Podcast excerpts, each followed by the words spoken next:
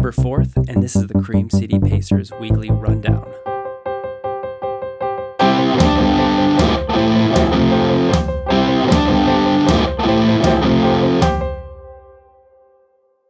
Welcome to December, everybody, and welcome to my birthday month.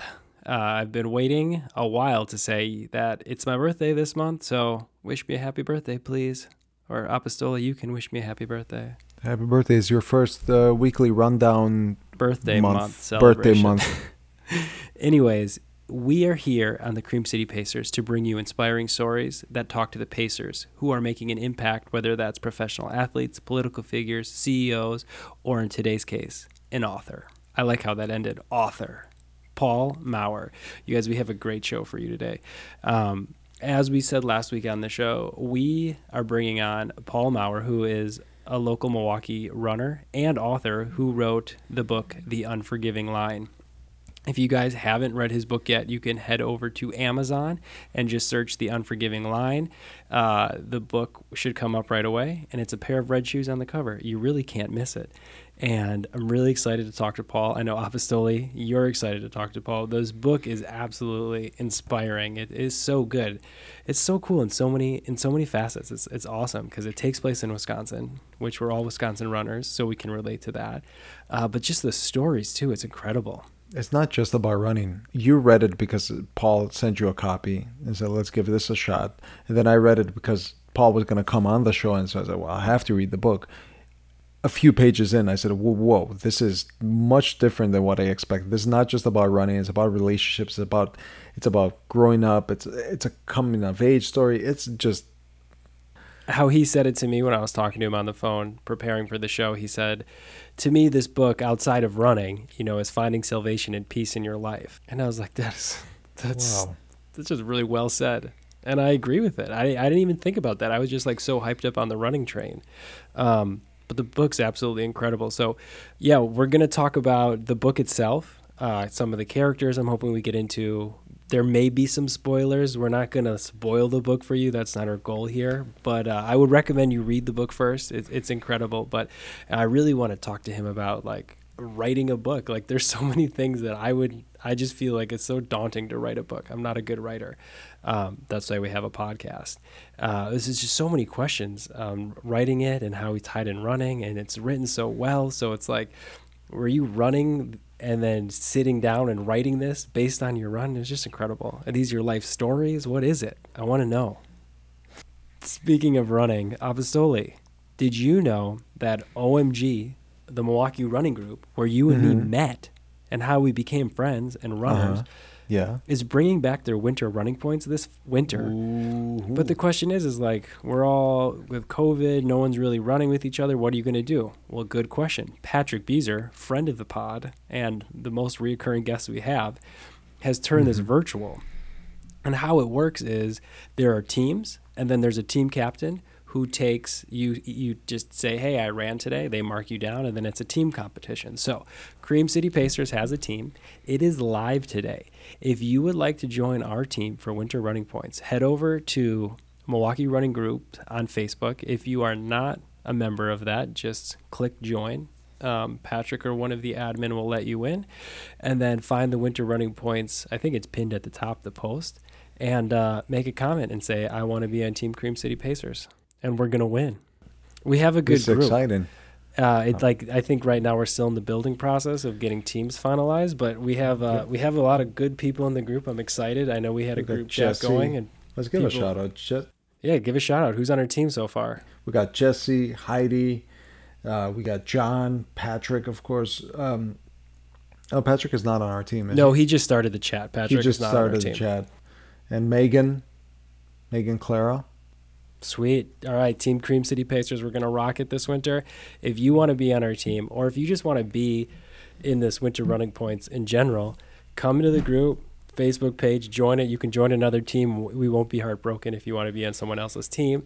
And uh, it's fun at the end. If you run enough, if you get enough points, you get a sweet t shirt or a long sleeve shirt that said, I ran all, all winter with your name on the back. Mm-hmm. I have so And- many of those. And uh, you know what else you get? uh, you get in shape. I don't know. You tell me. Exactly. Exactly. Oh, boom. Boom. You're getting ship. Boom. Because you know what? During winter, it can be easy to just hibernate like a bear. But it's the time that you do not want to do that. With all the holiday feasting you're doing, you know, it's time to get out and burn some calories and stay in shape. And let me tell you what, running in the winter is great because no one else is out there, so you never A, have to share the trail. The Oak Leaf Trail in the winter, it is dead. It is always dead, and it's great because you get it all to yourself. And It is also plowed. It's also plowed, yeah. And then another great thing is this is my favorite thing about running in the winter is after a snowfall, it is so quiet. And we've talked about this on many shows. I know Manuel and I talked about this. Yes. It is so peaceful to run after a fresh snowfall, and all you hear is crunch, crunch, crunch. How's running going for you? Um, let me You're tell on you a what. streak. I was on a streak last week. I broke that streak because I was feeling pretty tight and just took a couple days off. But let me tell you what, I hit the trails this weekend for the first time in like a long time. It felt great. It was just so peaceful to be back out on the trail and it was on Sunday, which was a it was beautiful over Thanksgiving weekend. Just with some just with the river, it was on the river trail. It was just beautiful. And it was great. And I'm like, why don't I do this more? This is wonderful. Like running on the road just gets like just so repetitive. All right, hey, let's uh let's jump into this interview with Paul. I'm super excited for it. Like I've said a bunch of times. So if you don't have anything else, I say let's get into it. Today we are joined by author and avid runner Paul Maurer. Paul was born and raised right here in Milwaukee. He has seen our city grow since he was a kid and has been running it for a long time. As Paul puts it in his bio, he's a husband, brother, uncle, chiropractor, chicken farmer, horseman, cyclist, writer, and most importantly, lifelong runner.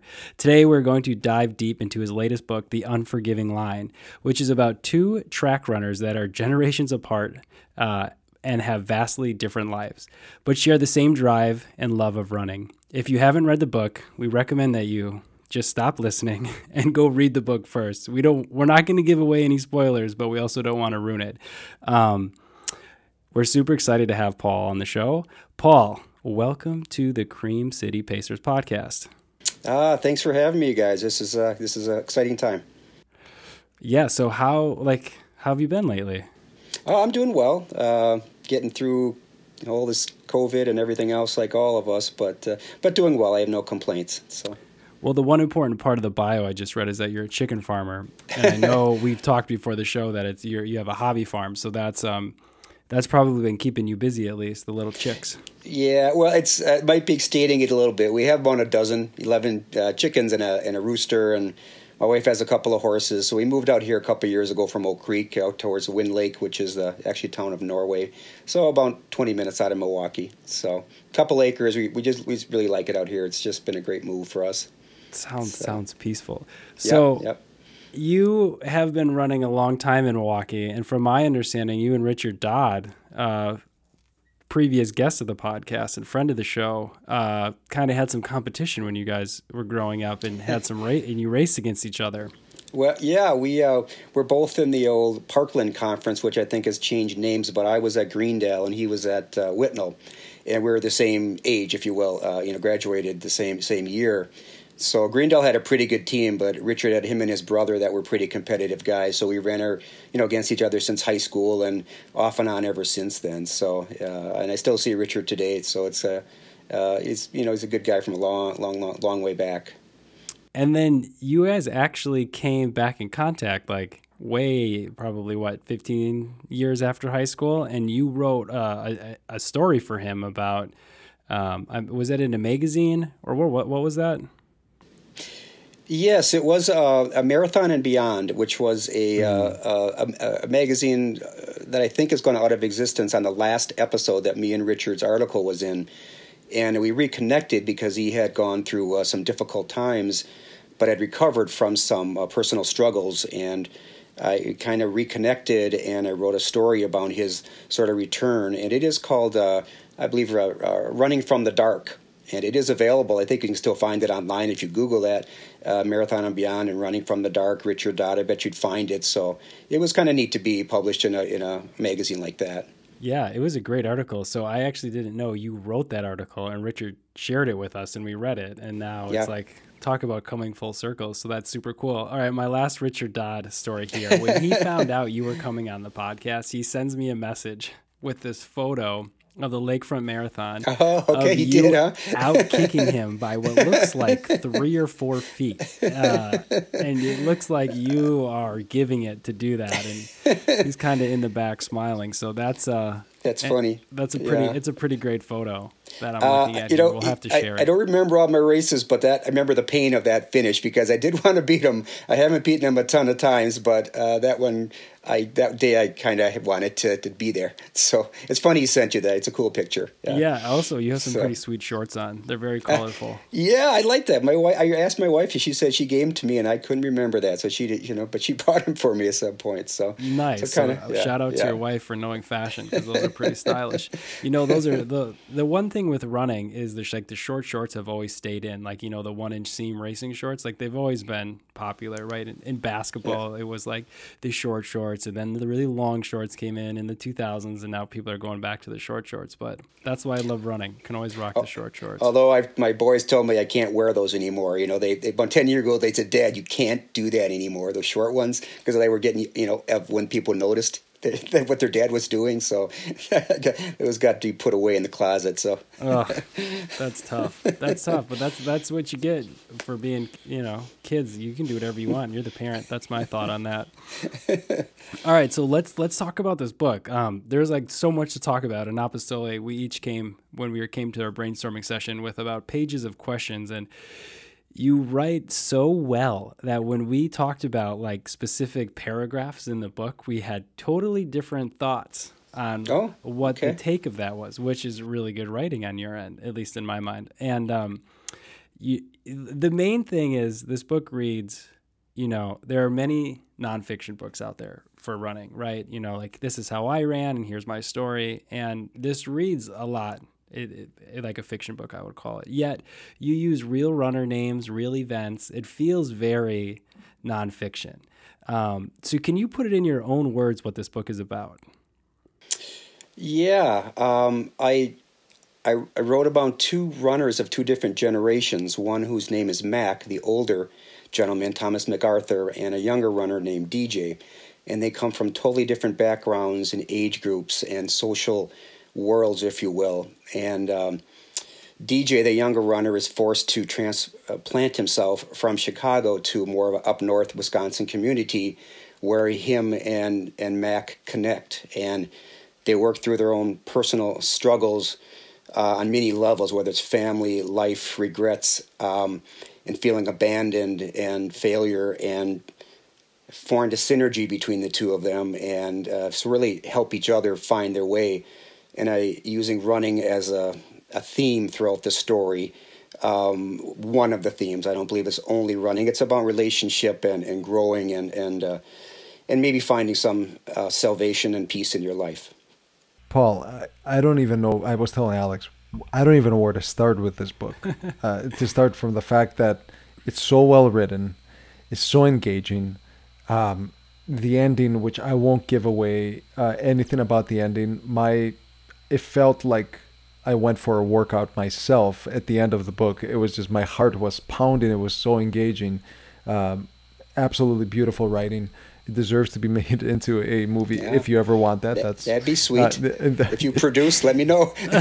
but it's it's like a it, it would be like a mix between uh it's a karate kid for running with a little sprinkle of Star Wars in it and a bunch of other things. I it, it's just people should read it and they'll know exactly what I'm talking about. But I what what really got me into this book is the fact that it sounds so real. I kept looking up these names and saying, "Wait, let, Thomas McKinley is he for sure not a real person?" Because I, That's you know, you're, you're mentioning all these real names in there. Yes. uh, you, you build these characters that are so you think they're absolutely real people. So my question to you, my long question, Sure. is how do you get in people's minds like that? What is where does that coming from?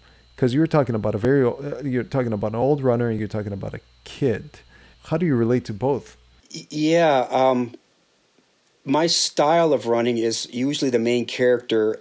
I, I, I don't know how to say this exactly, but I have to sort of get inside their skin and look out and and and see what they see and feel what they feel and hear and try to experience what they've experienced, if you will. And because I am older, you know, I'm I'm not not Mac, but I'm I'm sixty plus. Um, I can relate to an older character, some of the regrets and looking back in time, but I'm able to re- remember how I was when I was a kid, a young runner, where you were a little mixed up and, and you got into running and maybe it helped you figure out your life a small amount. So it's the same thing. I had to get inside of that character, and that's that's how I best describe it. I try to get in and look out and see what they see and feel what they feel. And so a little bit of me in both probably. However, it is fiction, so you're you're stretching things, but certainly a lot comes from your experience and feelings and things that maybe have even happened to you or you've watched happen or imagined happening. So that's how I, I guess how I write from the main characters, the, the the ones that I'm really trying to get into their hearts. And then how do you tie in because Mac's wife plays a pretty big role in this, yeah. and and DJ's parents like you know you you find out early on in the book you know they're they're not really there and but it plays such a huge role in him and who he is you know that's you know who who kind of he is when his thoughts and how he approaches things and it, it's really interesting even what you do with the sub characters so like when you're writing you know i assume you had like okay i want to write the two characters of dj and mac how do you start bringing in like okay i'm going to have this be in northern wisconsin and i'm going to have this be around the track season and i'm going to bring in you know mac's wife mona does it all start coming together for you or like where does kind of the process of building this whole storyline come from um, I know there are many different ways, and I'm not exactly a trained writer. I mean, I have a business degree and a chiropractic degree. I've taken small courses on writing and read books and things like that. So essentially, I'm self trained. Um, but I, I, the best book I read on writing read on writing was called On Writing by Stephen King. Basically, I don't, I didn't, I've never really planned out a book from A to Z exactly what the characters are and what their motivations are. I, I start with a concept and let the characters develop. And sometimes it surprises me they go in different directions that I roughly anticipated it might go. So I kind of let my I don't even know if it's subconscious, but let it just sort of flow and develop on its own pace and sometimes I'm surprised our character is better or worse than I thought as far as his quirks or whatever. But I just sort of let it roll. I don't know if that. If, again, that's just my style. Is know? letting it roll mean like you just start writing and things come to you, or are you doing a lot of brainstorming in your head and then putting it on paper? I, I usually have to let it sort of simmer in the back of my head. I have rough ideas of what I want to do in a general sense. And this was about two runners, and I roughly knew the ending, but in between, that's 80,000 words that I didn't really know what was going to be on paper. so uh, uh, I had to get them in the right order at some point. So, um, so, so I, I, don't exactly have it planned. I do when characters sometimes develop. Uh, I probably xed out a few in rewrites where I just didn't think that it was important to the story. So when you're editing, you can play around with that a little bit. Um, Mona, I've had some people really like that character that, that that she was so supportive and just you know special to, to the story, and so um, I guess I'm rambling. I'm not sure how to. What's where's the question again? no, I, that question. was that was it. Where did like the thoughts come from? I mean, here this this this is where yeah. I was w- want to ask this follow up question is. Mm-hmm like I use running to uh, people use running for different things, but you know, a lot of what you'll hear is people it clears their mind, right? Mm-hmm. Which I assume you probably enjoy that. But also it's a time for me where brainstorming, I think through things, I'm able to develop new ideas, put together stuff that I've been having in the back of my mind come to come to fruition. And we had uh, Jeremy Foyette on the podcast. He's the uh, founder of uh, Milwaukee here in Milwaukee, and he uses his running like every mile to solve a question or a problem that he has. And so, uh, along these lines, like, are you developing a lot of this stuff on your runs? Is this do you use your running time to kind of brainstorm and let this? Yes, because there are marinate? many times, sometimes in a plot or a story, you might get a little stuck and and I don't stew on that anymore because I figure I'm going to figure my way through this. Something's going to come to me, and sometimes it will be running. It may be a simple thought. It may be a uh, a phrase or something like that, or a character development, or a simple plot twist. I'm not really thinking about the book when I'm running, but I, I think in the back of your head you kind of are, and it pops in more than once. I've gotten in the house and I'm scribbling down some line or some quote in a song that I had my ear AirPods on, and it was oh man, that's beautiful, and and I incorporate it so I don't forget it because I'll say it ten times in my head before I get home so I don't forget this little thought, you know, kind of a thing. But again, it's not that I'm consciously thinking; it just seems like it percolates somehow in the back, and I don't know how to, you know, how that, how that works. Well, when you think about something so much, like I'll be honest, I'm be a little selfish here about this podcast. Like it's always on our mind. Yeah. At least my yeah. mind. I was always like, "Who's our next guest? What are we going to talk about?" All this stuff. So yeah. I feel like when you're writing a book, like it's at the, you know, you have a day job, but it's it's in the back of your mind, and that's where you're using your free time to think about it. And it's funny you said about being out running and coming back and jotting it down. Um, there was a Luke Bryan podcast on the Trek Bikes uh, Trek Bicycle as a podcast, Better with Bikes, and he says when he's out on his run, his voice me- like he, he's a cyclist, mm-hmm. so when he's out mm-hmm. biking, he has so many voice memos of him just like singing into his phone, so funny? later on he can remember yep. it or remember the beat. And it's funny yep. that you said you know you're coming home and writing it down. So speaking of that the running scenes in the book were probably one of my favorite. They are so beautiful. Like it just like you're reading DJ's on his run and you're like experiencing it because as a runner you've been these thoughts have come through your head. You know, you've run through these different seasons. And it was it's just something I do every day. I go out and run, but I never like take anything in. It was like, oh, it, the sun was out, it was hot, but I'm never like every second thinking about what you see and what you're feeling, and you know what what you're able to, what you Paul are able to write on words, and you know you're being you're very attuned to what's going on. So I tried this. I've been I went on a couple runs after reading your book, and tried to like take in like two miles of like, okay, let's take everything in and see what I can write. it is tough I'm not good at that. That's why I have a podcast. so, how was writing those running scenes for you? Quite often, if I'm in the if I'm in the zone, so to speak, it it flows, and I it doesn't happen all the time. It's like that perfect run where it just everything clicks, and it's like, oh my god, if I could do that every night, I'd win the Olympics. You know, there are certain moments that it just it, it at a half hour, hour, and it just pours out of my head, so to speak. And other times it doesn't happen at all, and I don't know how or when to get to those points. But sometimes I just had these eh, these these little episodes that even sometimes the next day or down the road, I'll review it. I'm like, wow, that's pretty good. And it's almost like I don't even remember writing it, you know. And that sounds really odd, like I'm disassociating or something. But there are there was times that I'm like, that's that's pretty sweet, and I wrote that. That's okay, you know, that that kind of a thing. So I, I think it is that zone thing in that in that run, and maybe it's the same thing in writing where you're just reaching deep somehow.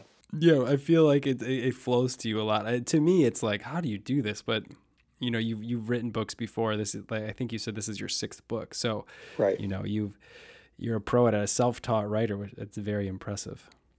Yeah, thank you.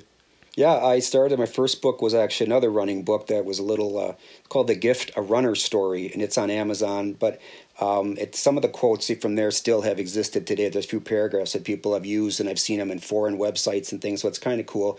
But it was fairly amateur. So I guess, like again, same thing with running. As you practice and do more, you certainly um, get better at it. So. Um, uh, so I, I know I've progressed. It's just a matter of keep grinding away at it, and hopefully you'll get better, improve. So same thing with writing, same with running, I suppose. So.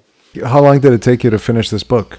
Probably about a year and a half from the start to finish. Um, and again, there's kind of hit and misses where you're really into it or put it away for a few weeks or just take some notes. So it's kind of a streaky thing. It's a funny story that I, I had a, a, different version started, but it was on a, on a memory stick, and I had about 20,000 words in. I was writing it up north and I lost the memory stick, so I had to start oh. over. That took me a little time. so what? that was a little frustrating little side story but I think I restarted maybe a, a little different uh, style of story or something like that. But each book that I've written is roughly a year to year and a half project, probably. And in this particular one is it's it's indie by meaning you kind of do it yourself. So from all the editing to uh, formatting uh, and cover, my my son helped me with the cover. So it's all kind of neat that from A to Z you do it all yourself. So that's the independent streak in me. So uh, I produced it all without really any help. So that's so who, side story. Who, you edited the book as well, or did? yeah, I I did not have any professional editing. It was just me, and that's uh, what. That's um, crazy. I do like uh, rewriting. I, I don't know, something weird. Some people have told me, God, I hate doing that. I I I just read it a, a thousand times and crossed out and xed and, and thought, you know, uh, got rid of that extra words, if you will. So it's all kind of self done. So that cannot be that cannot be easy. I mean, I I just had uh, one of my employees uh, asked me for a reference letter for college, and it took me two weeks to write it, and it was one page, and I and it took me about six hours of actual work um, and rereading it, I was every paragraph I would read, I I just go into this funk of thinking like, what a terrible job I did. So you must have very good confidence in yourself when you're editing your own self. Maybe stubbornness. Stub- stubbornness. so I would say, how does that relate to Mac, the the character in yeah, the book? Yeah, yeah. Because he's very hard on himself. Yeah, I related to that part because I, I was never a superstar runner. Like you know, he Mac was an Olympic trial level. Um, I was a good local runner, and I ran out west a while in Arizona, and so was a decent local kid. But even when I had some success, I never. There's always somebody in front of you, or I should have gone faster. And I, I look back at that and wished I would have in, enjoyed that time more instead of always being harder on yourself or overtraining or whatever. So that was sort of his his flaw, if you will, the same concept that he never quite gave himself credit for the moment. So that piece of might be a little bit of me, I suppose, or maybe a lot of us as runners. You're always hard on yourself, you know. Do you think that that starts in focusing too much on extrinsic rewards? I, I would probably. You mean that like winning the race or setting a record or, or things like that? yes, that, or yeah, or being the yeah. one that gets interviewed yeah. by the reporter. yeah, I suppose you know. Uh, I you know you have these dreams. You're going to run to a certain level, and you're you fall a little bit short. Um, there's another excellent book I'll just mention. A friend of mine, Tim Tays, he wrote a book called uh, "Wannabe Distance God," and it's about him in college and beyond trying to become that high level Bill Rodgers and fell short a little bit. And I thought he was writing about me many times. And it was so I've I've had contact with Tim, and it's it's the same concept where you just feel like you're never quite reaching that level that you want to. And, and again, that was somewhat of Mac's personality. Yeah, and and yeah. for those who can relate to that. I mean, whether it's running or or anything else in life, like it um it, it, it can take the best of you, which when you're in Mac's case older, you know, it, it takes a toll on your body over over time, you know. In a lot of the scenes and a lot of his thoughts, I mean, he ends up coaching DJ. I hope that's not too much of a spoiler. you know, he just has so many thoughts of like hesitation to wanting to do anything. I mean, he's he his running career, right, and not wanting to even even coaching high school was like hesitation because because of that holding him back. And I thought that was very interesting, and you did a good job of, of bringing that out. So I, I, at points it was like Mac. I just wanted to grab Mac by the shoulders and be like, Mac, get it out of you, relax, stop thinking that way. But that's where I think you did an yeah. excellent job with Mona. Um, she wasn't grabbing him by the shoulders and shaking him, but uh, you know she did she did a good job as as his wife. Maybe your next book, your your you know addition two, you can I can make an appearance and shake Mac into having some sense. But I can write you into it. Yeah, yeah. so what what was your favorite part of the book? Eh, whether that's writing it, and I don't know if these are two different answers. Like, what was yeah. your favorite part of writing the book? Like, favorite section, or afterwards? What What is your favorite part of the book? it's you know obviously when you see the first book in hand, that's a pretty neat moment too. That you've completed a project that you put a lot of time and hours into. So that that physical piece is, is pretty pretty cool uh, when you do that. Certainly a little bit initial. I got some nice feedback that always strokes your ego a little bit. Um, but oh, as far yeah. as yeah, you know, it's it just it feels good. I can't say that it doesn't. You know, even though it's not all about a claim, it's something I wanted to do for to give back to running that has done a lot for me and helped me uh, in my life, if you will. So I wanted to give something back to the sport that's meant so much to me over the years, and that's why I wanted to eventually get this this book out. Um, uh, uh, just be, because of that reason. Um, I'm, I'm dancing a little bit here, but I, the, the, you probably both have read or heard of Once a Runner by John Parker. It's an also it's probably the most famous running novel. It was out in the 70s, and he's always the icon you mm-hmm. know, as far as the book. Uh, the, the high, highest level running novel that I think people always go to that that's the best. and I was hoping at some point to say, oh, Mauer, Mauer's is up there too, you know, because his made a difference to me in the '70s, and here I am 40 years later trying to write, uh, my best if you could. So I was, it was sort of a goal of mine to hear him competing again. But and John uh, did a great job again. It's a very famous book. You can find that one out there somewhere too. That's uh, I actually read that book. Um, I happened to read that before I like um, before we connected, and I read your book. And so I definitely get what you're saying there. There's some similarities, and that's cool that you have someone you looked up to, and you're able to, you know, write something like that. But speaking of that book specifically, one thing I always remember is when he was like he like left college and went over to his like cabin house and he right, ran right. like I don't remember how many 400s or whatever it was. It was some ungodly number 40 or something like it that. was disgusting. like I thought I was going to throw up reading it and I hurt. So, yeah, that was that was a yeah. good book. So you guys should check that out, but only after you read Paul's book. Interesting. I was hoping to get John's feedback because one of his best friends was the owner of Fleet Feet. His name is Tom Rayner. I've met him over the years, and and so I sent him a few books, and he was going to get John Parker one, and but Tom's kind of doesn't get back to you real well. But I was wondering if, if if John ever read it, what his thoughts were on it, because a couple of folks have referenced my book to Once a Runner, including Billy Rogers and Roy Perung. They mentioned Once a Runner in their review that it it, it rivals or beats Once a Runner. So. Uh, I thought that was kind of neat because that was one of my goals is to write the best I could do, uh, you know, in regard to that this type of a niche novel. So yeah, that's impressive. So I got the book in front of me.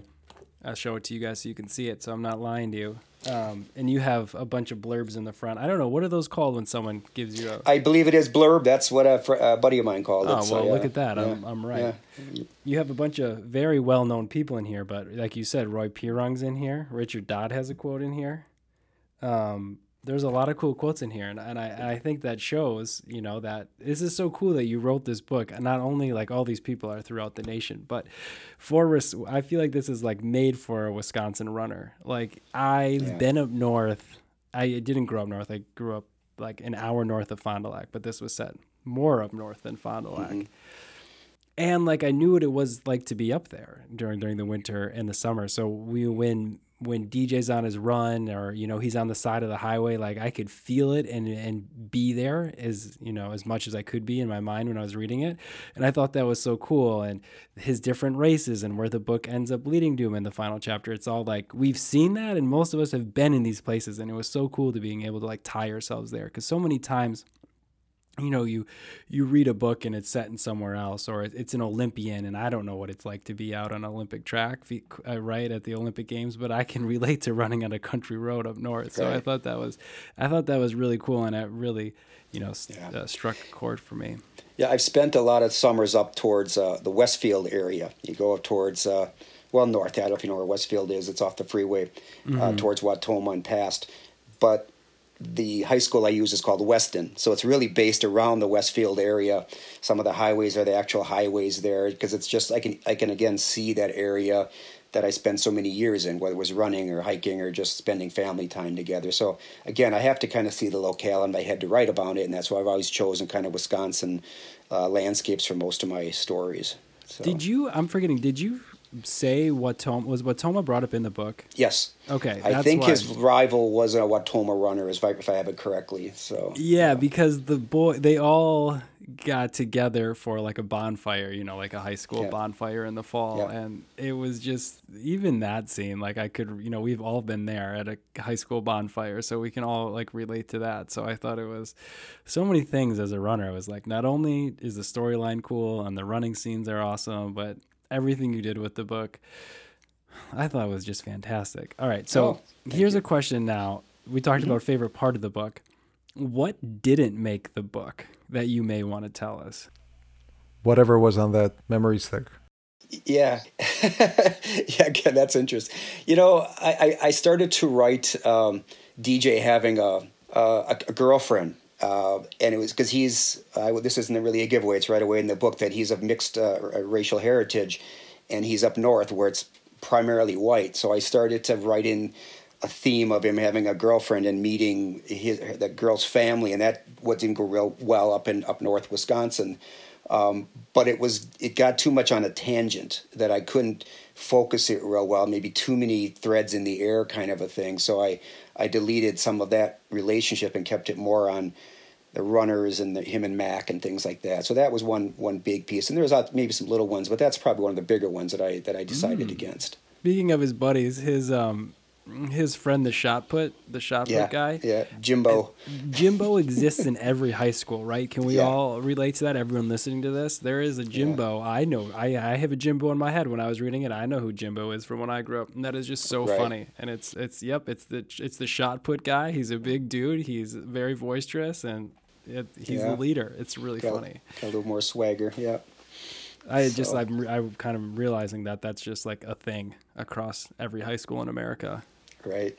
So, oh, I should mention uh, this is a little tidbit for you guys. I haven't told a lot of people, but the shoes on the Ooh, cover are actually on, mine from on, high school. Hold on, okay. hold on. Breaking okay. news: The Cream City Pacers podcast has breaking news. All right, Paul, go ahead.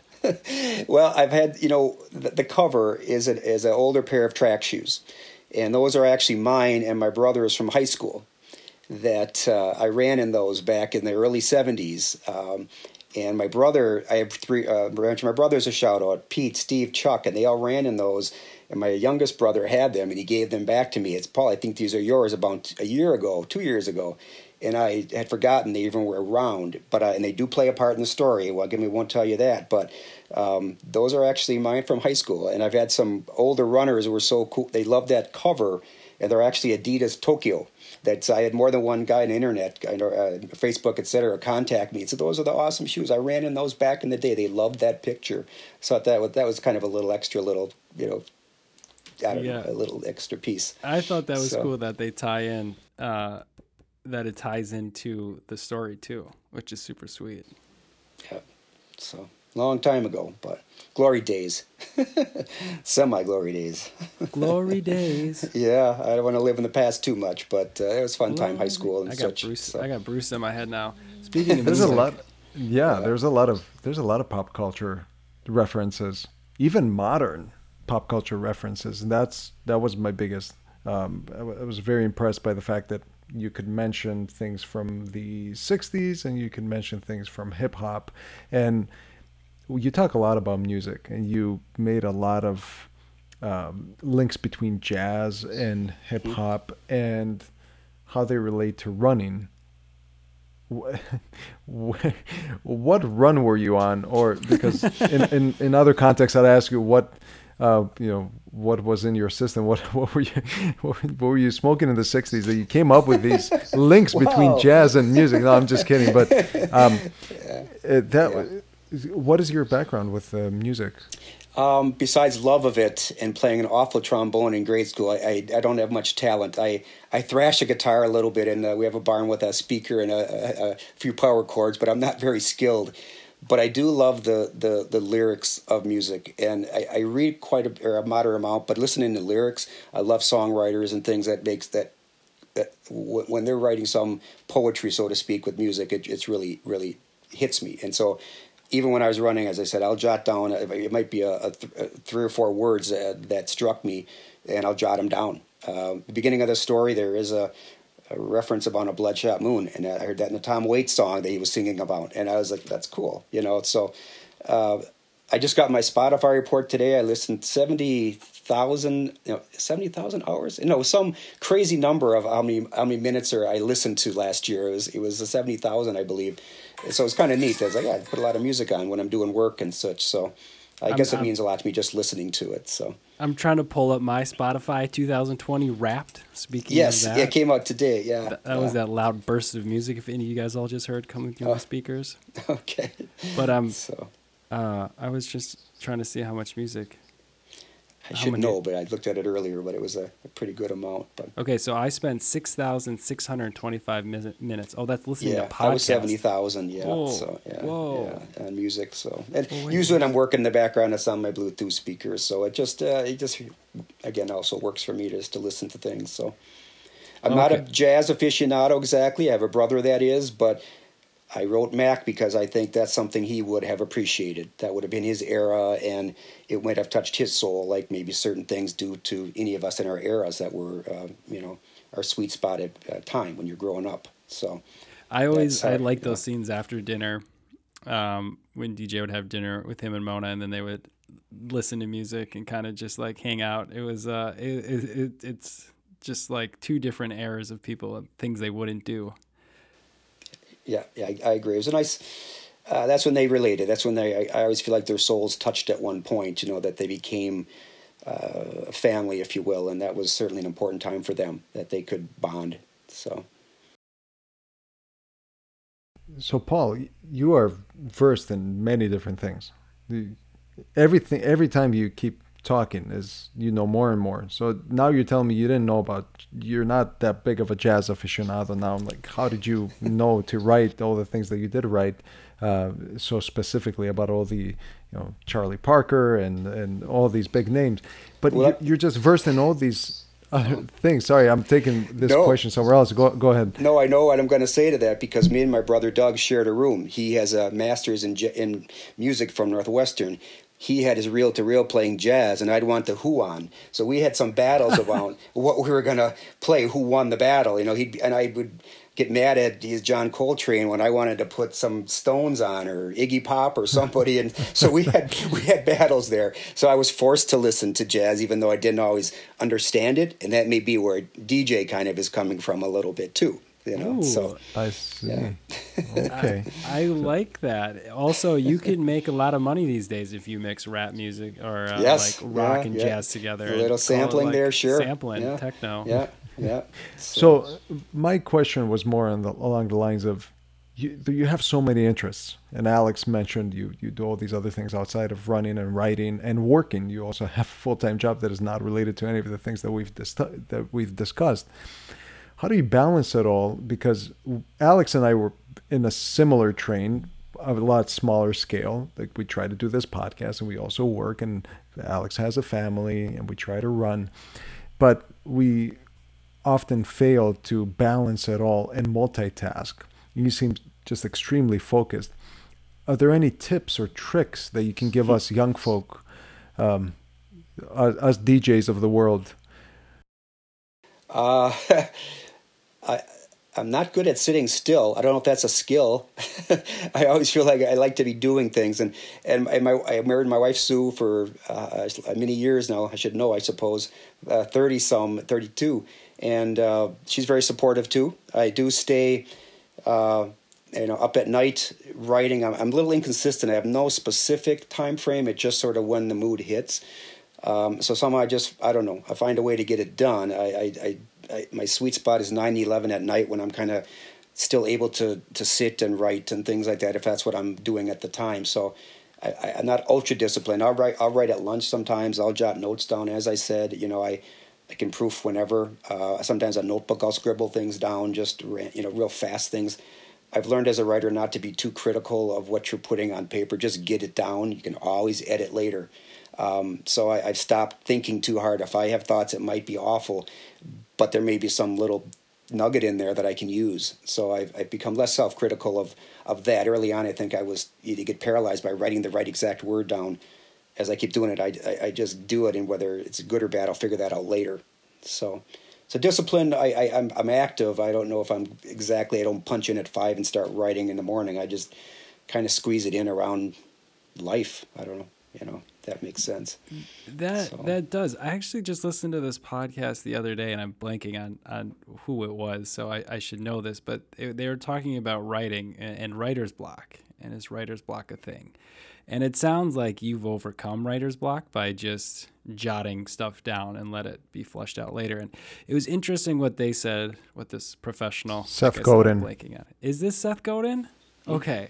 Oh, was this on Tim Ferriss? Yeah, we listened to it at the same time. I think. Oh, okay. Same Thanks, period. Apostoli. I was like, I, well, like I just said, I listened to six thousand minutes of podcasts, so they're all blurring together. But um, what he said is that writer's block is just people you're nervous that people are basically going to judge your work and that you don't write. And I was like, that's an interesting way to put it. I think that can be outside of writer's block. That could be wanting to start a project or wanting to take the next step in life or whatever it may be, right? And I was going to ask you about writer's block, it, and Mm-hmm. it seems like you just kind of go with it, even if it's just notes or bullets, and, and take it from there. What do you experience writer's block, or kind of how do you get through your writing process like that? what I will do is, again, so sometimes a mood for creativity is just there, whether I'm alert enough and in the mood and, and things just flow. When things aren't, that's when I'll, I'll quite often start proofing uh, past things that I've written. There are times I have to do a little research. As you guys mentioned, I did incorporate uh, 68 Olympic trials in, and that took a little research because I had seen an old clip that actually does exist on YouTube. I was scrolling through old races, and there's this grainy little clip that really does exist if you choose to look into it. 1968 Olympic trials, 1500 meters with Jim Ryun. It's it's fuzzy, it's black and white, and I thought that is really cool. This is a blast from the past, so that really does exist. And so again, the research or rewriting or uh, who was in the race and what time, you know, things like that. So you can do a variety of things if you don't have that creative moment where you're doing some, creating something new. There's other things to do when you're doing a book. So I, I think that's that's really that's a good answer in my mind. I think that's it's relevant to even myself, where it's like don't let it don't let a situation get in the way. Figure out a different way to uh, to attack it. So for you, it's proofing. Like you've already written it. Proofing is just right. It's it's a technical thing. It's looking through it. It's making sure grammar and whatnot right. So it gets you Yep. then into the mode of creativity. And Yep. where I'm tying this back to is running, where we you go oh i don't want to run today because it's you know it's rainy outside. But what does someone tell you eh, who's who's an expert runner? Just go run a mile. Get out the door. out the put your shoes on. just door, put your shoes on right? Or like i don't like Yeah. to run in the morning. Go to bed in your workout clothes right? Put your Yeah. shoes by your bed. And it's little things like that that help you trick you right into going to do it because if i'm going to go out for a mile it's like well now i'm in it so i might as well be out here for an hour sometimes you have your best runs then too when it just all of a sudden works and you but you know at least I've had that experience where I didn't want to do it and boom then it goes you know so Yeah, and it's so it seems like that you've kind of found your tricks for writing to get to get through that. And I guess have you have you ever been like, I don't have any creativity at this exact moment. I'm gonna go for a run. To you, have you used running to energize you? Um, I would. I, I don't know specifically that I, I, I was blocked and I went for a run, but quite often after a run, your brain's working, and that's when it may spill out of me. You know, wave is unintentional. It's just a, re, uh, a, result of the run, as opposed that wasn't my intention. It just all of a sudden I'm upbeat again, and endorphins are flowing, and I'm thinking thoughts. You know, so I think it did. It does get the brain flowing. Uh, uh, if that makes sense. So many thoughts. It's so Yeah. funny how just like if you're fe- feeling stagnant and not motivated or whatever it may be, and you go for a run, it's like the juices just get flowing. It's like you just plugged yourself into an outlet and got charged up. And, Exactly. uh, yeah. That's super fun. I kind of want to go hard- for a, go for a run now. it's hard to explain to non-runners how exercise running, which is supposed to tire you, can make you more energetic, but does for me, does for most of us probably. You're more productive, and it doesn't sounds counterintuitive, but it, but it is, you know, at least in my opinion. And that's the best So- part about this podcast. It's just for runners. Uh, eh, we we love everybody, but we're all runners here, so we all we all understand that and can relate to it.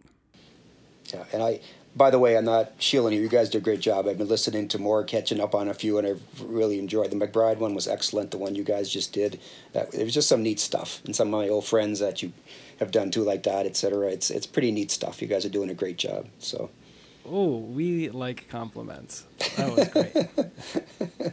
okay, For all of you, if you if you if you agree with Paul, head over to our uh, what is it iTunes page and give us a five star review while you're at it and a nice comment. oh, okay. I'll take a look. Oh, So- Paul, this was this was a great conversation, and it, everyone, you guys need to go listen to it. If you've already read it, then you've probably uh, realized, which I'm learning, is how you've taken so many things from your own life, whether that's you or you finding a YouTube video while you're researching and tying it into the video, or your shoes. Just like how many little things come together, you know, to make the book. And when you're reading something, you, you you sometimes overlook it. So I almost I want to go back and reread this, knowing what I know now, and just kind of take it all in for a second, uh, second or third time. Sounds good to me. All right, Paul. Before we get out of here, we have to do our Cream City Pacers rapid fire questions. Are oh you goodness. Okay, sure. Okay. What is your favorite route to run in Milwaukee? given that I grew up in Greendale, I probably put thousands of miles in Whitnall Park uh, there's different loops there, you know, that we used to do from high school and beyond because I, I, I, lived there for many years. So I'll still drive there and just do some of the. We have different names for different things: short through Whitnall, long through Whitnall. In high school, you name the routes. So, mm-hmm. Eh, but around here, I live near the sod farms now, and it's quiet as can be. There's a trail on the side. I can do three, or four miles without. I don't see a, a peep of a person or a thing. Just it's me and the sky and the birds and music, whatever. But so I like now I have the sod farm loop that I call, but it's out by Wind Lake in Norway, so that's also pretty sweet out here. Nice. Okay, if you could bring one person to Milwaukee to run with you, who would it be?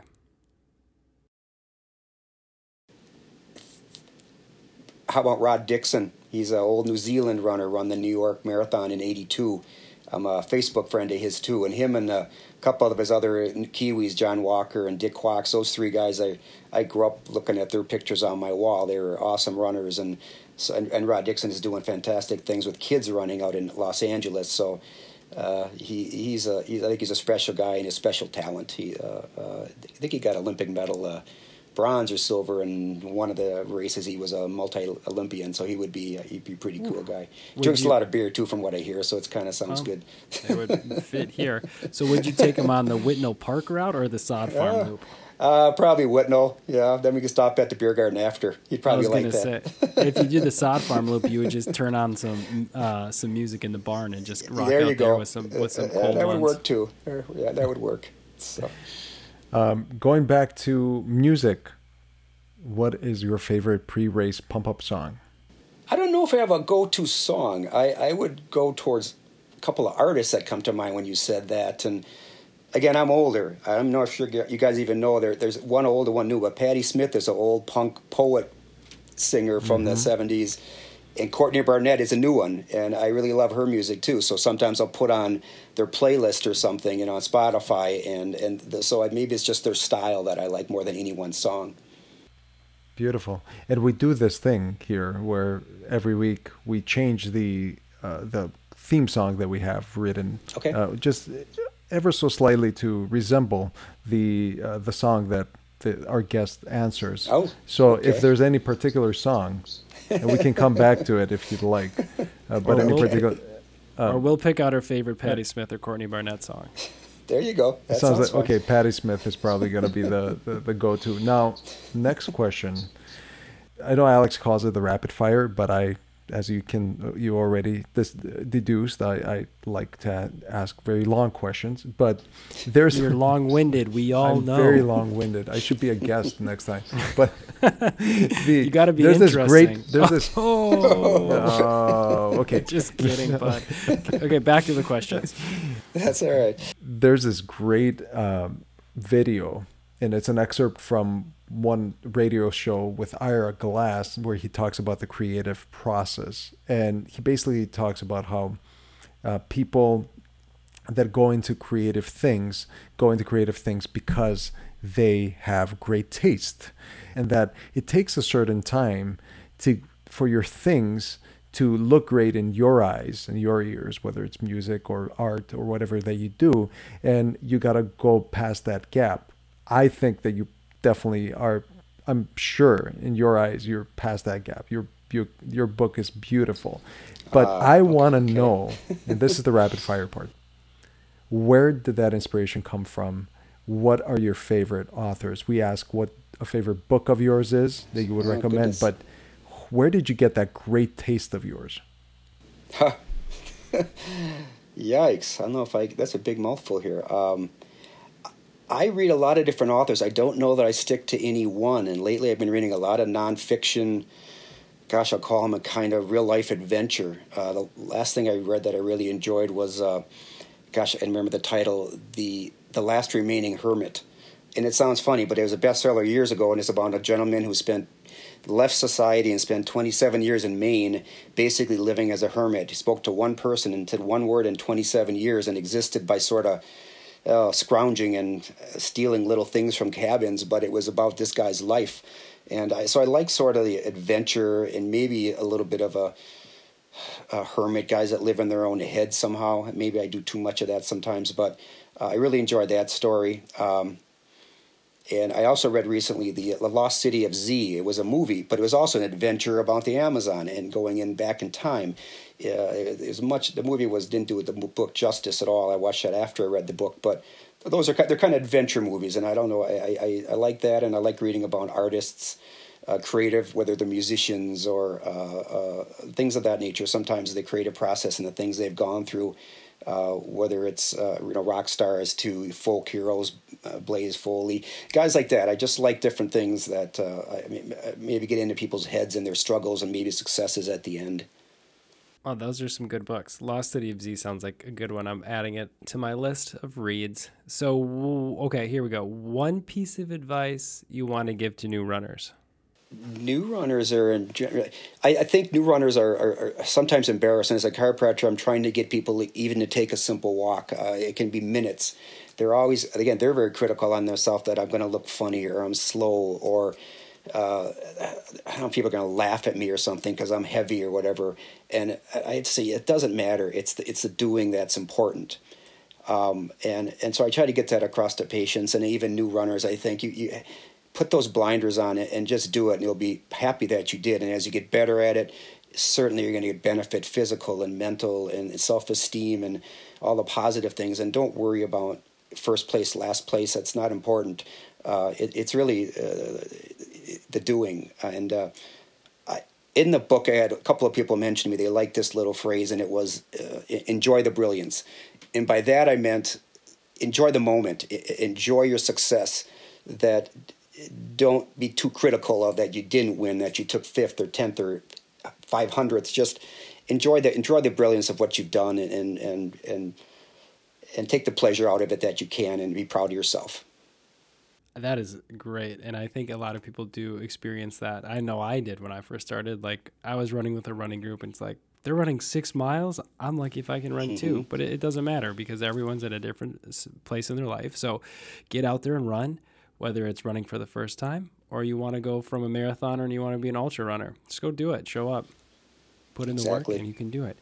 Okay. Paul, where can people find more about you and your book?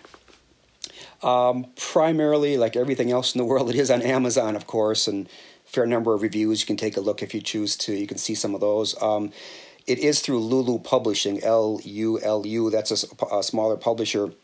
I think Amazon's kind of the go to for many people. I'll also tell you, you know, I, I know Facebook is probably an old person thing in a sense, but I'm available there. And if, if people friend me or message me, it's Christmas season. I'd be happy to, uh, you know, send out a, a, copy or autograph copy. You can get a hold of me that way. Uh, I might look at the Facebook page or whatever. Uh, I'd be, be that's a, the another way also. But again, Amazon's probably the, the main main source. Perfect. So you guys can head over to Amazon or Lulu Publisher and uh, add Paul on Facebook, and he'll send you a signed copy if you're lucky enough. All right, before we get out of here, I just want to read one quote. There's like a million quotes we could read, but this was um, when DJ was running, and he uh, he heard in his head, which was Mac talking to him, or him thinking Mac was talking to him. And this is a good takeaway. So this is what he said: Don't this is what he's thinking Mac is saying. I should have you do this. Uh, don't unnecessarily burn mental fuel. Turn off the mind until it is needed. Control it, and even in the worst of times, the body will follow. I think that is great advice. Whether you're racing, you're doing something for the first time, or you know something mentally challenging like writing a book for a year and a half. Don't burn the unnecessary fuel and use it at the end. Paul, thank you so much. This was a great interview. You guys are awesome. I thank you both. It's been fun. Absolutely. That was an incredible conversation. It's so you, you I read books, you read books, right? We're big book guys here on this podcast. And you know, you read a book and you put it down, but being able to actually, you know, talk to the author and hear how storylines got created and characters were brought to life and little things like, oh yeah, those shoes on the front, those are the shoes that you actually read about in the book. It was like it's super cool. And I really want to go back and read this book again, like I said on the show, and actually um, pay attention to the really small small things. And as soon as we hit stop on the recording, I realized how many questions, how many more questions I had about the book, the ending, there's so many things that you get a chance to to talk to the author himself. Um, what a what a privilege, and I sincerely believe. I mean, as you said, we read a lot. This is a special book, not because it's set in Milwaukee, not because it's about running. This is a book that anybody can get behind uh, and read. I think it's gonna go very, very far. It's gonna it's gonna be a bestseller. I agree. And he's read other books. He's written other books too. This is his sixth book. So if you like what you read, he's got other books to go read. Ooh, that kind of rhymed. Look at me. Oh, wow. I'm on a roll. All right, let's do some listener shout outs. I want to start here with uh, Happy Souls MKE. So, what is Happy Souls MKE? I have Happy Souls and I'm an MKE. Well, that's great. So, Jess over at Performance Running Outfitters uh, put together um, HappySoulsMKE.com. And what this is is you donate your used, shoe, your used shoes to Pro, and what they do is they find a home for someone in Milwaukee, someone who could use them, who wants them. Um, so whether you ran 10 miles in these shoes and you're looking to give them away, or you've run 400 miles in your shoes and you're looking to give them away, uh, Happy Souls MKE will take all of them. So head over to happysoulsmke.com or drop into any performance running outfitters location and donate your used shoes today. Also, our friends over at Fear MKE are doing a holiday gift drive this year. They are collecting they are collecting gifts for ages 0 to 17 and you can also give monetary donations which will go to the Next Door Foundation and the United Community Center right here in Milwaukee. So head over to socialxmke.com to learn more about their two drop-off locations or how you can donate directly. This is a great cause. Um, I was talking to Renell the other week over at Fear. They do this every year, so this is exciting. So if you can give back this holiday season and you're looking to give back, I think this is a great opportunity. Um, now, Apostoli's favorite part of the show where we get to plug ourselves. Don't forget to sign up for our newsletter. Head yep. over to creamcitypacers.com forward slash newsletter and sign up to get hot content delivered directly to your inbox we have a strong community. We're going to really build up this email list. I'm, I've been excited about this. Yes. Also, you should go and subscribe and follow the playlist on Spotify that we have created called the Cream City Pacers pre race pump up songs playlist that contains all the answers to the question and the rapid fire round. What is your favorite pre race pump up song? It's a great way to start your day. We love it and you will love it too. Very eclectic mix. I always start my day day in the shower listening to Katy Perry "Roar," so that's one of my favorite songs from that playlist. People should also go and subscribe to our podcast wherever you listen to it. Rate it five stars, and leave a comment on all our social posts. Let us know what you think. Share us. Tell your friends. Tell your friends. This is where I come in. Uh, you guys, we appreciate you listening to the show, and without you, we wouldn't be here. So if you could tell one person that you think would like the show, please tell them. Have them listen to an episode you think they'll they'll like, and let's get them let's get them going because we want to build the Cream City Pacer Nation. And if they like it so much, tell them to sign up for our newsletter because that's another great way you can get content from us. So until next Friday, keep on running.